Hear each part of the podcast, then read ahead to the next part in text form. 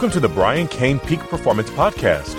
On each and every episode, Brian talks with coaches, athletes, and performers in all arenas who are putting into practice the principles of peak performance that will help you close the gap from where you are to where you want to be, to help you become a master of the mental game, and to help you start dominating the day.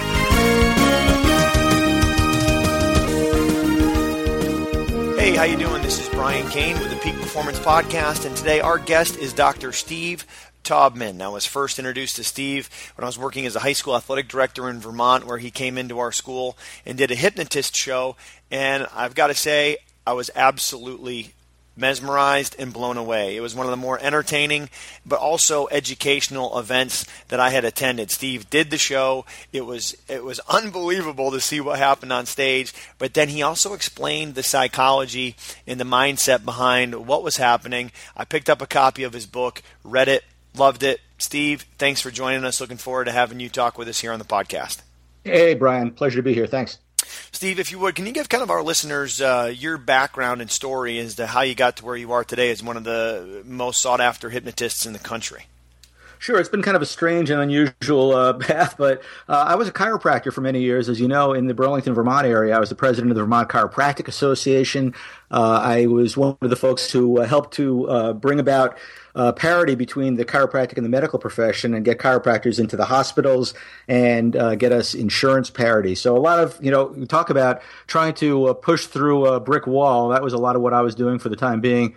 Uh, back in the day when chiropractic wasn't as well received. Uh, but I had a big sports medicine component in my practice, and that involved a little bit of hypnosis for uh, peak performance, for focus, for motivation, for quicker wound healing, and all sorts of things like that came to a point about um, now 15 years ago, oh gosh, more than that, almost 20 years ago, when I decided it was time to move on. I sold my chiropractic practice, took a year off, uh, traveled the country, traveled the world, came back and studied uh, stage hypnosis, uh, became a, a staged hypnotist, uh, took that and uh, became certified by the American Board of Hypnotherapy started studying the um, different elements of how hypnosis and mindfulness play into performance. What happens when our minds are clear and quiet versus when our minds are noisy? What happens when our minds are filled with negative versus positive images? And uh, and how do we tra- how do we change it? How do we transform it? So out of that, I ended up writing the book that you alluded to. My book is called Unhypnosis, and it's about removing the subconscious mental barriers to success about waking up from the programming that we've been given as, as children and, and taking charge of our own lives, taking charge of our own beliefs and our emotions, and uh, as a result, producing results. Steve, talk a little bit, if you would, about some of the strategies that you share in your book, Unhypnosis. that, you know, the, the predominant audience of people that listen to this podcast are going to be coaches, high school and college, athletes, you know, the, the elite sales warriors that are always looking for kind of that sports motivation and mindset that they can take and use in their career. What are some of the strategies that you offer through uh, the book Unhypnosis that they might be able to take and use immediately?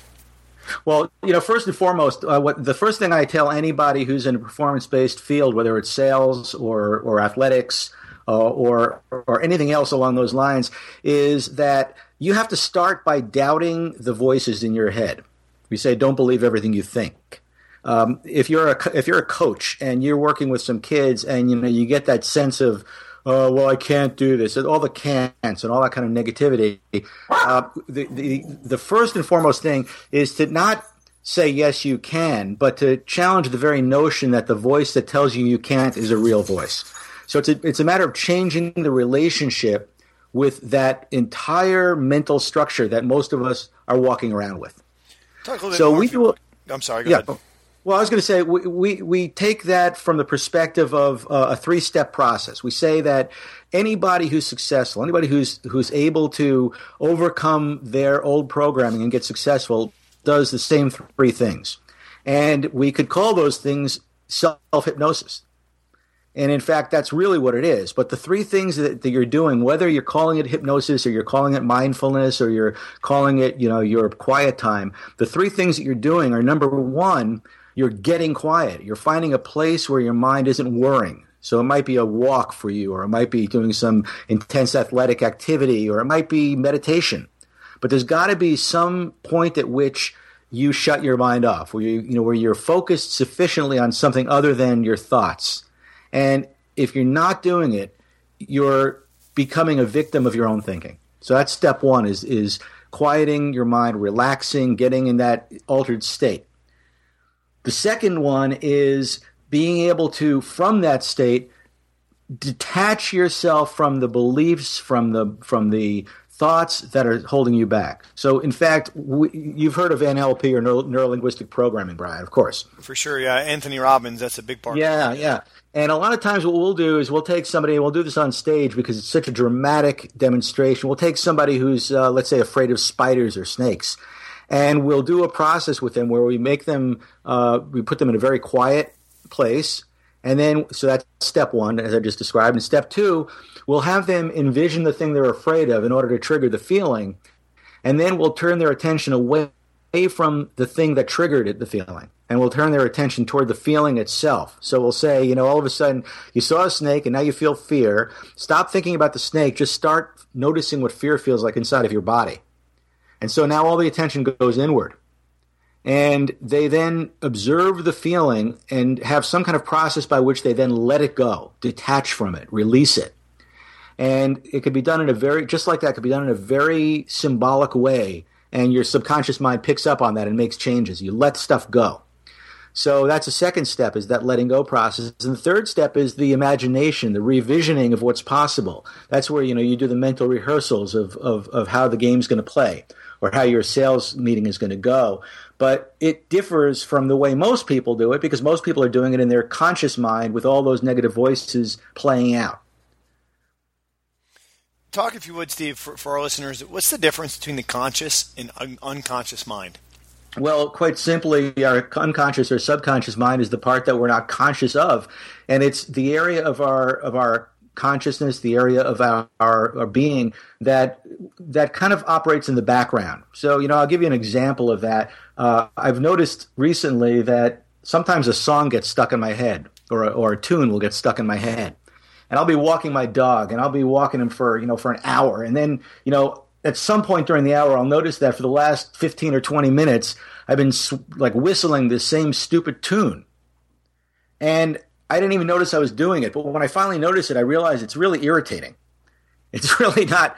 It's not a great tune, and it's a very repetitive tune. I'm not, but it's in there, right? It keeps on playing over and over again in my head. And in the same way, we've got thoughts or beliefs that are playing over and over again in our heads. I'm not good enough. I can't do this. This is too hard. My coach is an idiot. My, you know, my boss is a pain in the ass. Whatever it is, we've got these things that are playing the way that that whistling tune is playing in my head, and we're not conscious of them. The moment you become conscious of it, it's no longer in your subconscious, it's now in your conscious mind, and you have a choice. And the more you practice taking the subconscious, the unconscious, and making it conscious, the more aware you are of all your options, the more resourceful you are, and the more powerful you are. Love it. Go back and talk a little bit, if you would, Steve, about don't believe everything you think and challenging the relationship with your thought process. Yeah, so 90% of the things that we're thinking are habitual. Most of our thoughts are unquestioned, repetitive, and were, ge- were generated by, uh, by a four or five year old. So, sometime in your early childhood, you developed certain patterns of thinking. You know, you might have developed the idea that you can't do it, or if you were lucky, you developed the idea that you can do it. That's a good one to keep. But regardless, those are the thoughts that are playing in the background and that are influencing the decisions you're making.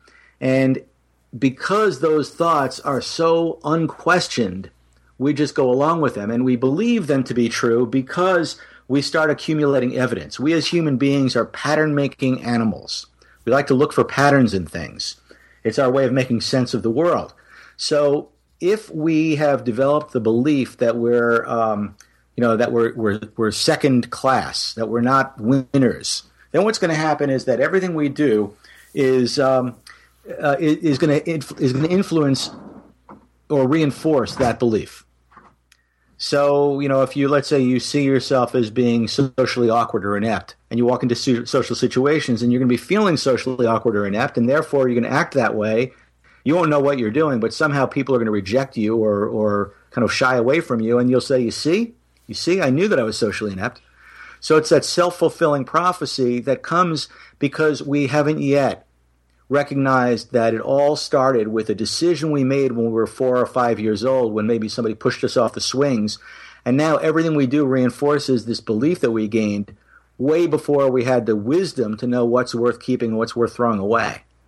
And you basically help go back in and go through the process of helping them get quiet, detaching themselves from the feelings or thoughts that they would have, and then imagining, imagining uh, and moving forward with a better thought process and pattern. Exactly, and that's so. There's the three steps right there. And what happens is what, what's rather remarkable is we can see substantial improvements in in performance almost instantaneously. You know, I'll take this same concept and I build it into a program for, let's say, a group of uh, network marketers, and we put them into a challenge where they listen to an audio every night for 21 nights that does all those three steps. And at the end of 21 nights, we're seeing between a 28, 28 and 48 percent increase in performance.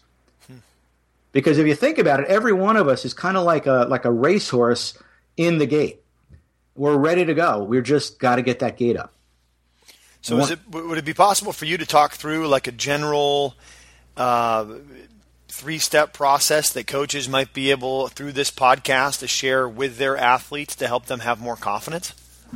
Yeah, well, first and foremost, I think that as a coach, you know, you have to realize that uh, just pumping people up is temporary, right? If you're if you're in the in locker room and it's like you go, you can do it, you can do it. That's nice, but it's just it's got short term value. Like some people will keep that and run with it. Other people, if their beliefs are counter to that, you have to deal with that stuff. So what I would do as a starting point is I would I would have a quiet time. I would, you know, I would say before we even get into um, the motivation, let's let's just all kind of get quiet and you know learn a very very basic simple meditation practice something that you can do in five minutes something that just quiets your mind. We're not talking about religion. We're not talking about you know some new age mumbo gumbo. We're talking about a mental exercise to focus. So maybe you get everybody sitting and focusing on uh, their breath or focusing on the feeling of their butt in the seat. But you just put it out that way so that anytime a thought arises you bring it back to that point of focus. So you get out of your head and into your body that would be the first step. And then you might say, okay, let's acknowledge the fact that most of us have something might, that's in our way. Maybe we're afraid. Maybe we don't think we can do it. Let's take just a moment right now while we're in this quiet state to really notice that we have those limitations. We have those feelings, and let's just embrace them. Not as if they're real, but as if they're, you know, just something inside of us that's in need of attention. So let's everybody just notice anything that's inside of yourself that feels like a limitation. And just shine a little light on it, and let it go. And now, once I've done that, now let's start envisioning success. And that's when I would do all the typical motivational stuff that often gets done. It doesn't work as well when you haven't first quieted the mind and released the negative. Hmm. Excellent. Steve, what's one misconception that a lot of people have about you know hypnosis and, and some of that work you think that you often find in your work that you have to try to educate them on uh, that misconception so that they have the right understanding? Well, the biggest thing is people think that it's mind control. That you know I'm in control of your mind if I'm hypnotizing you, and it's nothing to be further from the truth. Another is that that you're asleep. So if you look at it, when you're in a state of hypnosis, you're actually not only not asleep. In many ways, you're more awake than you are in your day to day life in the sense that you're um, you're you're deeply focused and you're able to receive information, and it's a it's a powerful powerful state to be in. Uh, when I have people on stage in a in a hypnosis show and they've got their eyes closed and they're leaning all over each other, it looks like they're asleep, but they're hearing every word I say. So that's so it's not sleep. Now the second thing, the idea of, of brain of mind control people will never do anything in a state of hypnosis that's against their own moral or ethical beliefs. And the only way that could be possible is if there's still within them the ability to control themselves, to decide for themselves what's worth accepting, what's worth rejecting. So when you teach people hypnosis, and your ultimate goal is to teach them self hypnosis, you need to be able to hypnotize yourself. You need to be able to get out of your habitual thinking, quiet your mind, and reprogram yourself for success. And none of those things are weird. None of them are new agey. None of them are a state of lost control. They're all toward the end of making you in more control of what's possible for you. You know, it's amazing. I, I remember one show I was at, the high school I was working at, and saw you speak the first time. you had a gal on stage and um, you know said, "Hey, when I say like the color blue, you look in the back and see this guy in a you know purple shirt with a tie, which was me sitting in the in in the back row, uh, and you see it, and it's Justin Timberlake, and you can't control yourself. You get excited and you run up and you're you know uh, sitting on his lap and giving him a big hug, and you know a minute later you said the word blue, and this girl pops up from sitting down and sprints over to where I am, sitting next to sitting next to my girlfriend at the time, sits down on my lap and is and is convinced that I'm Justin Timberlake. It was one of the most uh, awkward, but also unbelievable things I'd ever seen at, at one time. Because then you said like a word, I think, to get her out of that state, and she's like, "Oh my god, it's Mr. Cain. What's going on here? This is the weirdest thing I've ever seen in my life. Why am I sitting on your lap?"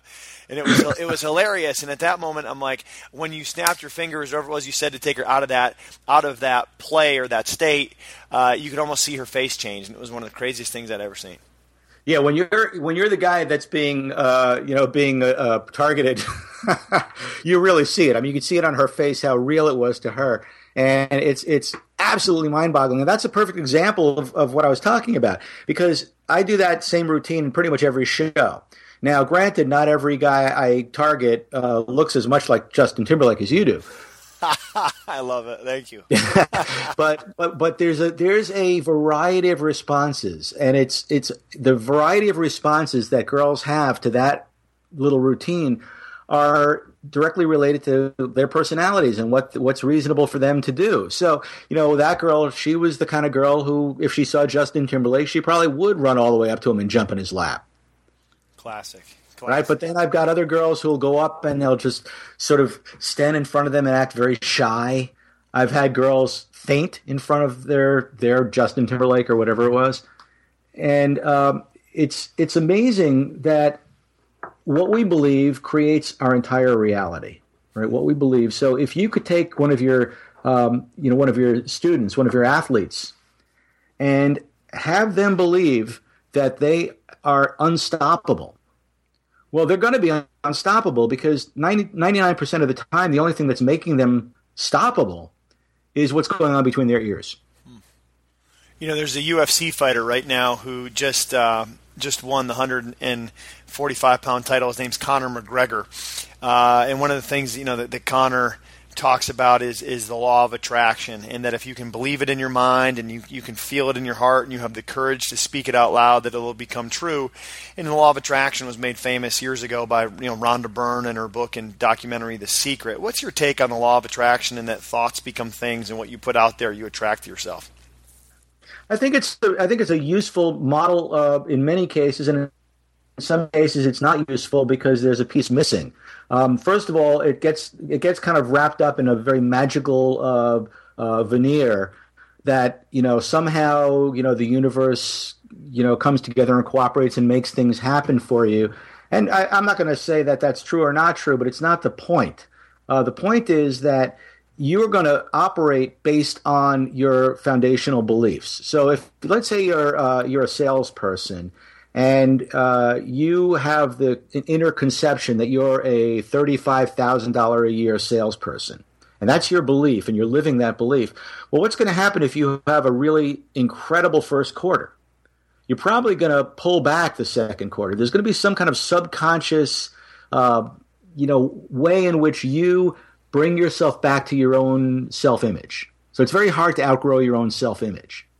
That doesn't mean it's magic the way a lot of people look at the law of attraction, but it does definitely indicate that your thoughts do affect your outcomes.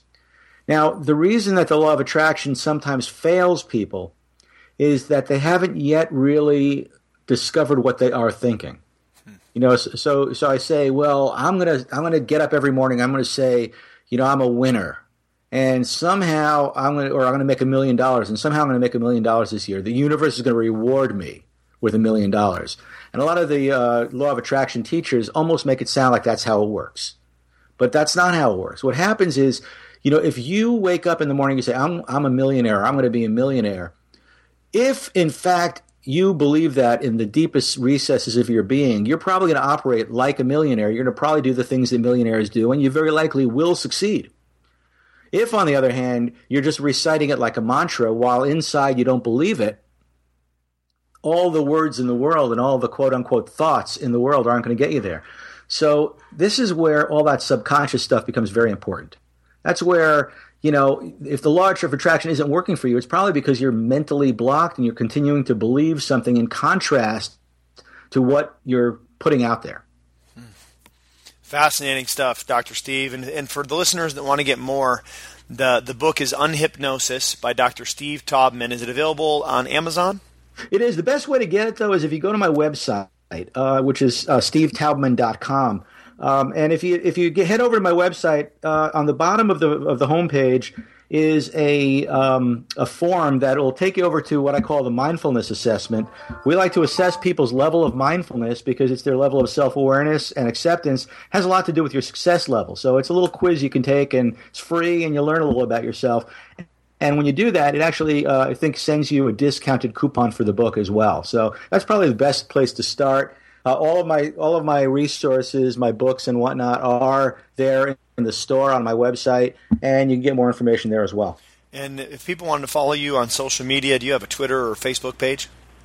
I do have a Facebook page, um, which I've got a couple of them. I it's Steve Steve Taubman, uh, and there's also Dr. Steve Taubman, uh, which I should be putting more effort into, but I haven't been. Uh, best best thing to do is if you sign up on the website, you'll then be um, on my mailing list, and there's also a um, a blog page, and you could uh, read my periodic blogs. Fantastic, Dr. Steve. Thank you so much for your time, man. I appreciate you joining us here on the podcast. Great being with you, Brian. You take care. Today's podcast is sponsored by Potential Apparel. Potential Apparel is on a mission to inspire athletes to reach their true potential. If you're serious about reaching yours, then you have to go check them out. They make awesome clothing for dedicated and committed athletes. I'm a huge supporter of what they're doing, and that's why I wear their clothing with pride. Make a statement and join the movement today at potentialapparel.com. Be sure you use promo code Brian Cain with a space between Brian and Cain for 15% off on your first order. Dominate the day with Potential Apparel. Thanks for listening to the Brian Cain Peak Performance Podcast. Please make sure that you visit briancain.com. That's B R I A N C A I N.com. And sign up for my Monday message, where every Monday I deliver straight to your inbox videos, interviews, articles, tips, techniques, and strategies that you can use to master the mental game. You can also contact me my website on our Contact Us page and see my calendar of where I'm going to be in the country and when I'm coming to your area so that we can get together and that we can continue to go out there and dominate the day. This is a production of Corn Belt Sports. The Brian Cain Peak Performance Podcast is part of the Top Coach Network.